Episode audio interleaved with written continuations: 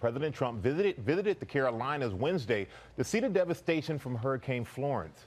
Thousands of people still waiting to go home days after the storm hit the region, killing at least 37. ABC's Marcus Moore is in Castle Hayne, North Carolina with the latest. Good morning, Marcus. Well, Michael, good morning. Take a look behind me here. You can see what the storm did to those docks there, damaging them and really leaving people here enduring dangerously high water.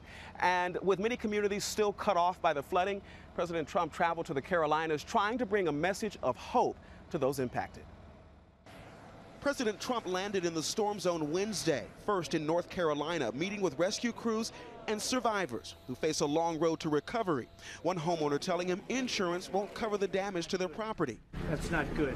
The insurance company doesn't want to pay. The president handing out hot meals. How's the house? And seen here embracing a young boy at a relief center.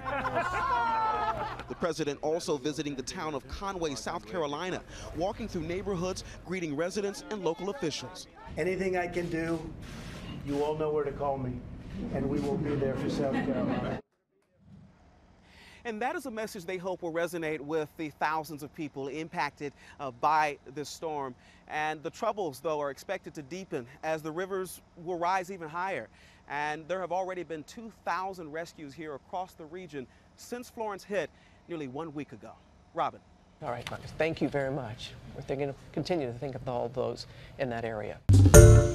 Hi, everyone. George Stephanopoulos here. Thanks for checking out the ABC News YouTube channel. If you'd like to get more videos, show highlights, and watch live event coverage, click on the right over here to subscribe to our channel. And don't forget to download the ABC News app for breaking news alerts. Thanks for watching.